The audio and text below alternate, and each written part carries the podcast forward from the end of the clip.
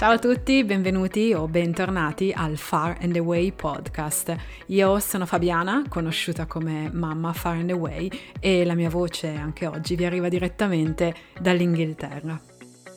La puntata di oggi è una puntata che sto meditando da molto molto tempo. Ehm, è una puntata che è nata da tanti piccoli appunti che via via mi sono segnata o sul cellulare o su un piccolo quaderno mentre svolgevo eh, le mie solite mansioni quotidiane relative al andare in giro a prendere i ragazzi, portare i miei figli a fare sport, eh, chiacchierare con delle amiche, andare a fare la spesa, eccetera. Cioè azioni di vita quotidiana quotidiana che mi hanno portato però a guardarmi intorno con degli occhi un po' diversi.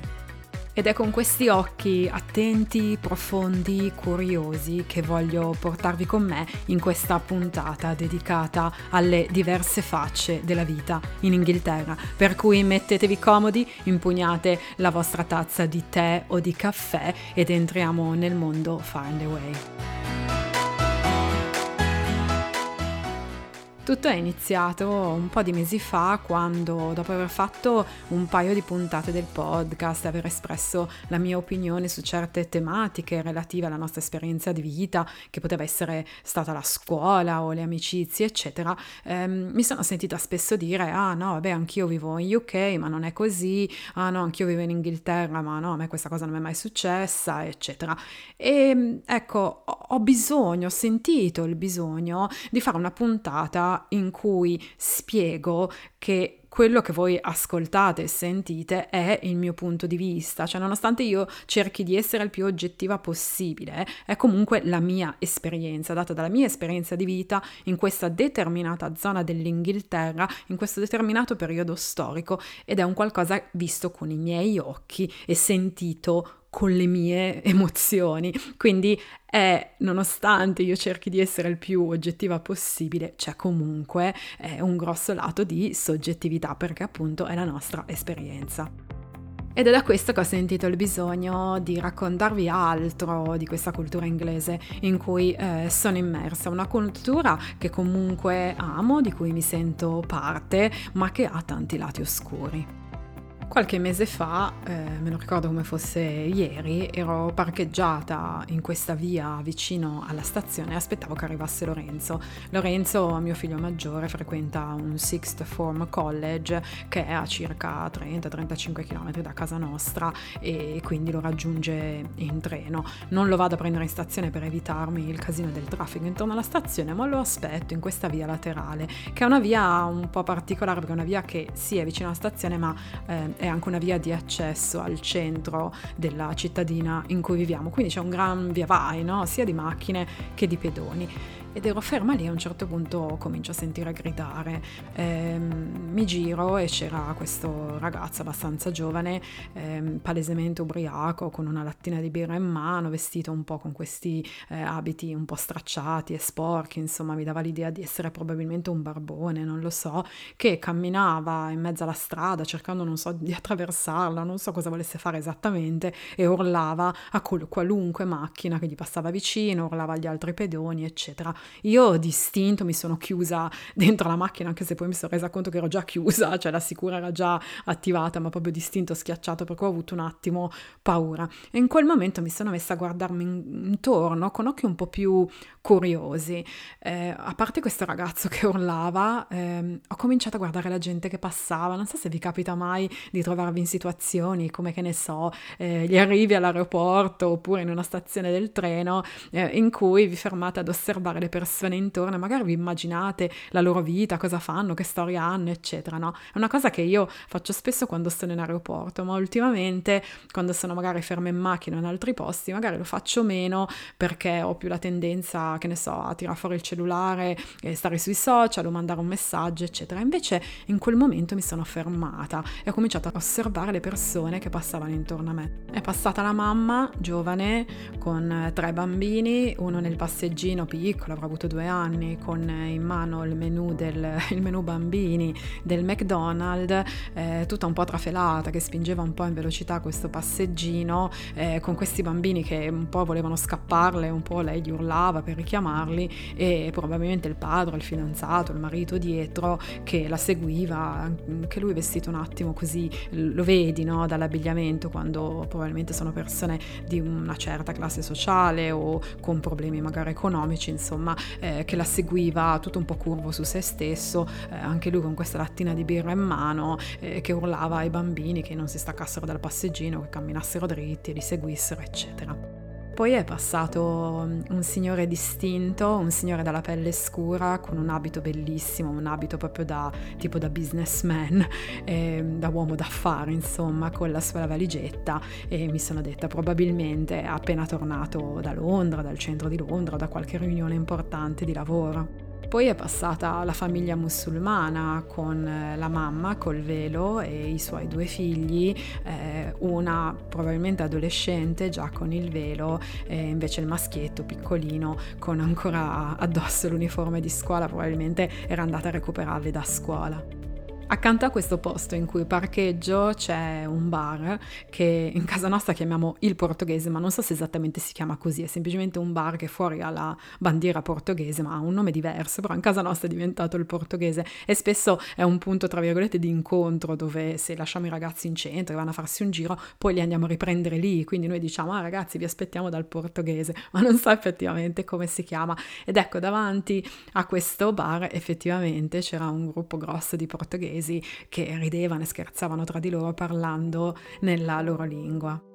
Poi è arrivato mio figlio Lorenzo, l'ho visto arrivare da lontano con um, un suo amico, un ragazzo che, di origini asiatiche che ha vissuto a Hong Kong e da qualche anno si è trasferito in UK. Vanno a scuola insieme, lui, questo ragazzo a Hong Kong, ha frequentato delle scuole private e ora si trova a frequentare delle scuole pubbliche qui in UK e va appunto al college insieme a Lorenzo.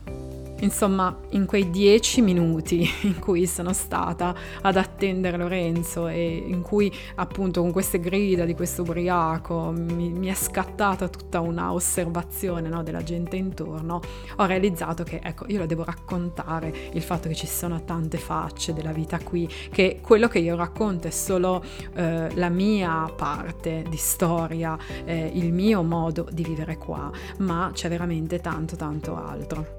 Il giorno dopo a questo evento ho ricevuto una mail, una mail dalla scuola che ci informava che in un determinato giorno della settimana successiva ehm, la scuola avrebbe chiuso all'una al posto delle tre perché dovevano prepararsi per il cosiddetto open evening. E come postilla nella mail in fondo c'era proprio scritto che i bambini che hanno bisogno, gli studenti che hanno bisogno del pranzo eh, di farlo sapere possono andare a ritirarlo a un determinato orario eccetera. E lì poi Paolo e Dani mi hanno spiegato che ci sono compagni di scuola, nella loro scuola eh, superiore pubblica che frequentano nella città in cui viviamo, che eh, hanno appunto il pranzo gratuito, quindi hanno delle specie di voucher che possono prendere e questo pranzo viene fornito anche nei giorni in cui magari la scuola è chiusa o ci sono eventi del genere, no? Era successa la stessa cosa anche durante la pandemia, quando c'era il lockdown, venivano però dati i pasti a questi bambini, perché questi bambini, alcuni, non tutti di questi che hanno i passi gratuiti, però buona parte di questi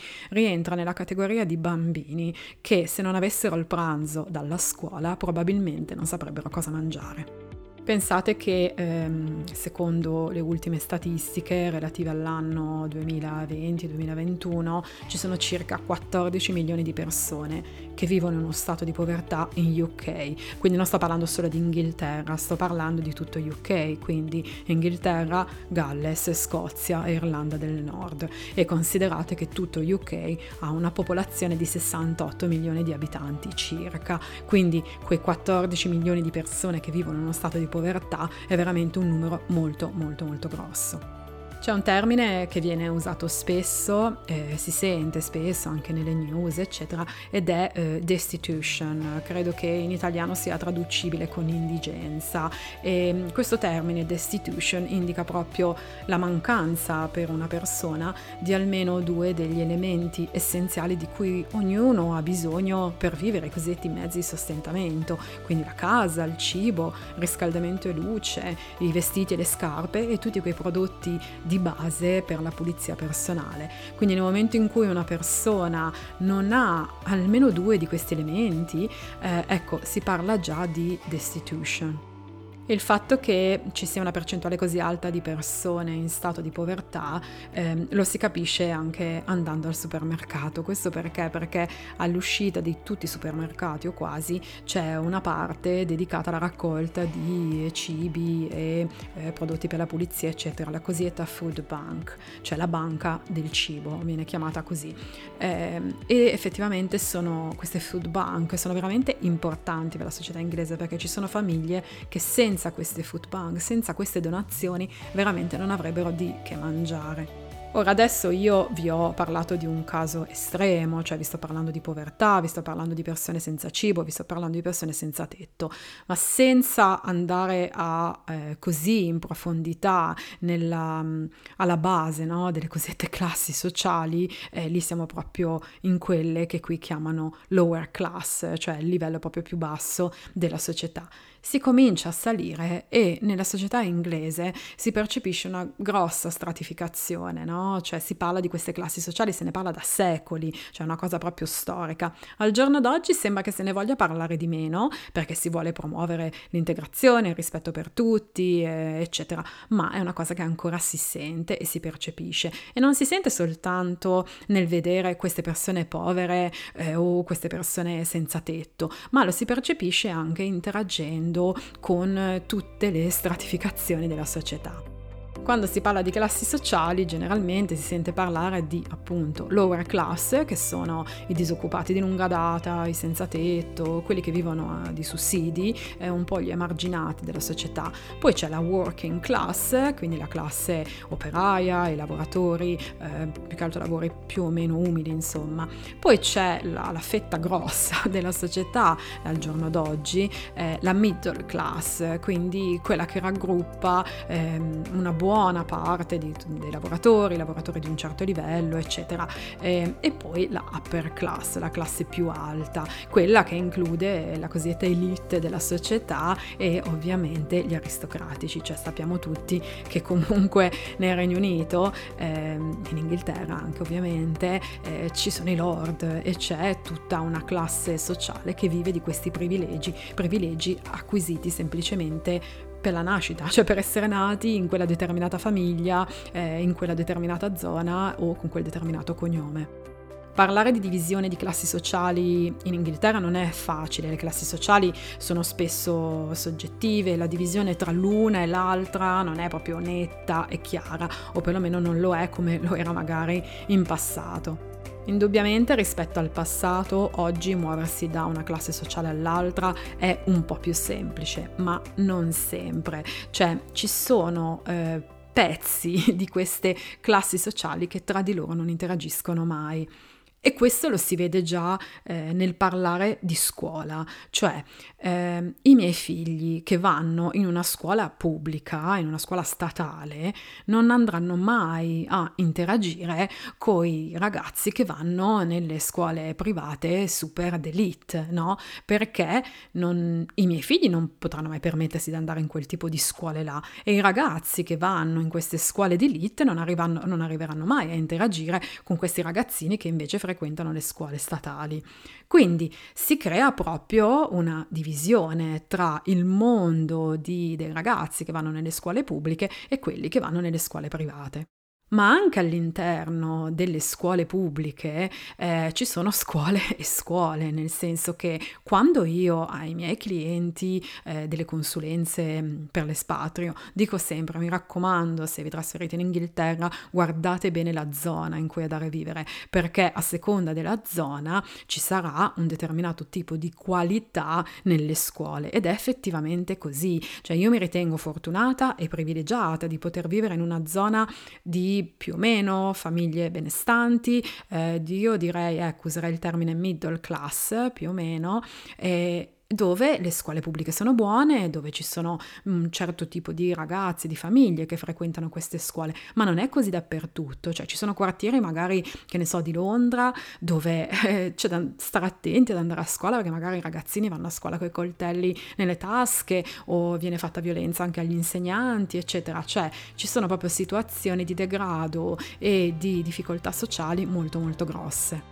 Poi c'è da dire che questo rimane comunque un paese delle opportunità, cioè un paese dove c'è comunque, ci può essere la mobilità da una classe all'altra, cioè esistono storie di ragazzini cresciuti eh, in famiglie eh, lower class che eh, sono riusciti ad arrivare in alto, perché magari i genitori eh, con quel poco che lavoravano sono riusciti comunque a pagargli gli studi, questi ragazzi si sono impegnati nei loro studi e sono arrivati poi a un determinato livello. Ne è un esempio eh, eclatante il sindaco di Londra, Sadiq Khan, che era figlio, è figlio di immigrati pakistani, eh, tipica working class, pensate che comunque i suoi genitori eh, quando lui era piccolo vivevano comunque anche in case, come si dice, le case popolari, no? chiamiamole così, e, e, e sono riusciti comunque lavorando, eccetera, a pagare gli studi al figlio che ha studiato legge, poi è entrato in politica e ora eh, la, la sua storia la sappiamo, è diventato sindaco di Londra.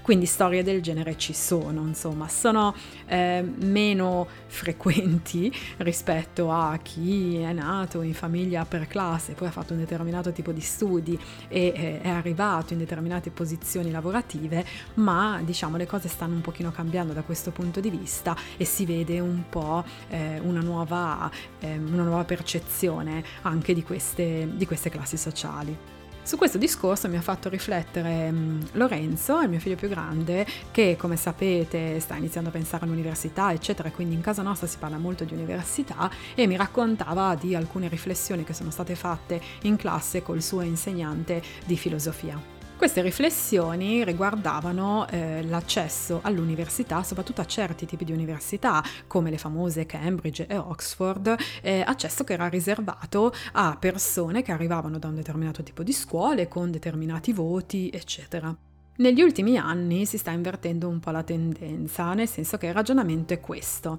Eh, un ragazzino che esce da una scuola privata con ottimi voti viene visto come colui che comunque è stato supportato, ha fatto la scuola in um, un determinato contesto privilegiato, seguito da tanti insegnanti, in classi piccole, eccetera. Quindi un po' ci se lo aspetta che chi esce dalle scuole private abbia i voti altissimi.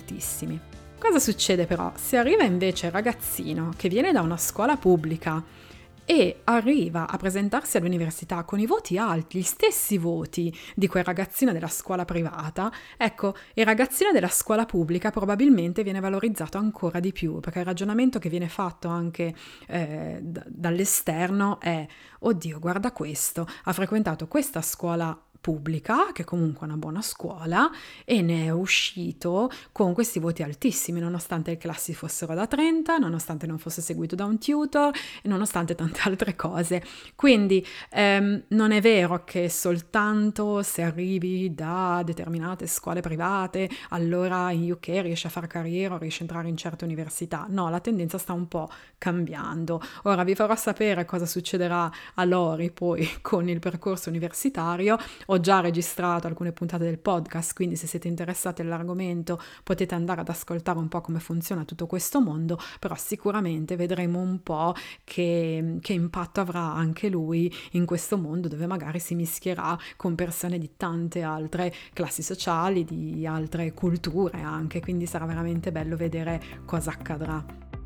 L'altro giorno stavo andando in macchina a una visita medica in un ospedale qua vicino e ho attraversato un quartiere meraviglioso con tutte queste eh, case grandi, in inglese vengono chiamate mansion, eh, queste case di campagna bellissime, alcune con il recinto, con i cavalli dentro, eccetera. E guidavamo, guidava mio marito, eravamo insieme e dicevamo, cavoli, cioè questa cosa è una cosa irraggiungibile per noi, no? poter vivere in una casa grande in quel modo lì, eccetera. Poi giriamo l'angolo e inceppiamo invece invece in un quartiere con tutte queste case popolari, eh, vengono chiamate council houses, eh, sono questi condomini squadrati con queste case senza balconi, le finestre proprio piatte, insomma, eh, te ne accorgi che sono di un certo livello sociale perché magari i panni sono stesi fuori, normalmente ecco questa cosa fa un po' sorridere, eh, nei quartieri mh, mm, dalla middle class in su non vedrai mai i panni stesi fuori, parlo davanti alla casa, poi nei giardini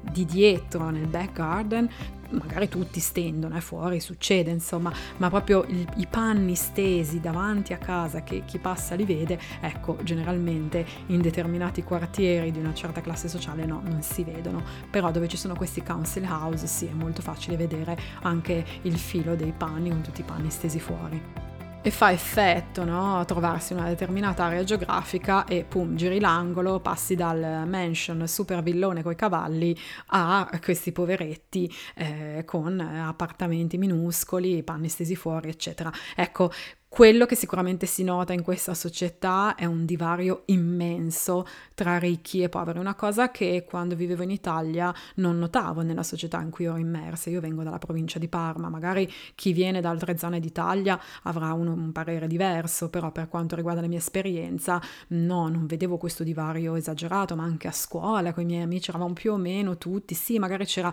la ragazza un po' più ricca perché aveva i genitori imprenditori, eh, però eravamo tutti più o meno lì, insomma. Eh, qua invece si nota molto di più questa differenza di classe sociale. Pensate che eh, gli inglesi stessi, eh, quando parlano di classi sociali, eh, spesso si prendono anche un po' in giro da soli, perché ci sono proprio anche certi supermercati che vengono frequentati da una determinata classe sociale. Cioè, se capitate in UK, provate a fare un giro, che ne so, da Waitrose o da Marks Spencer e basta guardare nel parcheggio, troverete un certo tipo di automobili ehm, e anche all'interno del supermercato un certo tipo di persone. Poi poi provate ad andare a fare la spesa in altri tipi di supermercati, tipo i discount, eccetera, vedrete altri tipi di persone. Ovviamente anche al discount ci va quello col SUV, il macchinone o quello di una più alta classe sociale, però diciamo in generale eh, si prendono un po' in giro da soli su questo che a Waitrose per esempio è molto posh, ci va la gente ricca benestante anche perché i prezzi sono veramente alti e mentre le persone che non possono permetterselo vanno in altri tipi di supermercati mercati. Se cercate su YouTube eh, Michael McIntyre, eh, vedrete c'è un suo video su YouTube che parla proprio di supermarket in the UK, quindi se googolate Michael McIntyre supermarket in the UK trovate questa sua scenetta, un comico inglese spassosissimo perché così in maniera nuda e cruda eh, tratta questi argomenti anche forti però con, eh, con un po' di umorismo che comunque fa riflettere perché c'è sempre comunque un fondo di di verità anche dietro alla satira. Un'altra cosa che identifica le classi sociali è sicuramente l'accento, anche il modo in cui eh, le persone parlano. Sembra che chi va nelle scuole private eh, abbia un determinato tipo di accento. Mi viene sempre da dire la parola posh, però penso sia quella che spiega un po' di più il tipo di accento, mentre magari chi va in determinate scuole pubbliche in certi quartieri probabilmente parlerà in maniera diversa con un accento molto diverso.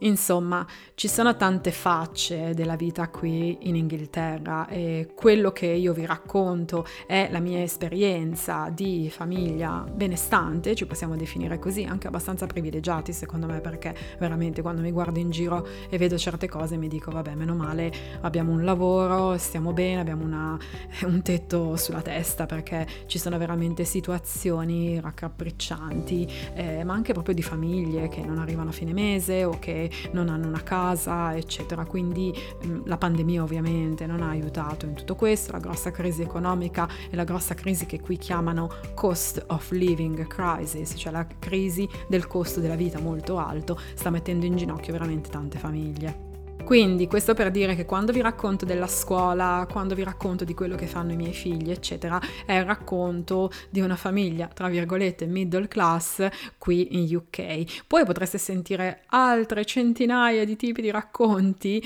eh, che vengono da altri, altre classi sociali, da altri livelli no? della società, da altre zone anche, perché come in Italia cambia molto da nord a sud, anche qui cambia da nord a sud, da est a ovest, da Londra e dintorni di Londra ai paesini del countryside, quindi ai paesini di campagna, cioè c'è veramente una varietà di stili di vita, di modi di vivere molto molto ampia, per quello che ho voluto parlare di diverse facce della vita in UK, perché ce ne sono veramente veramente tante.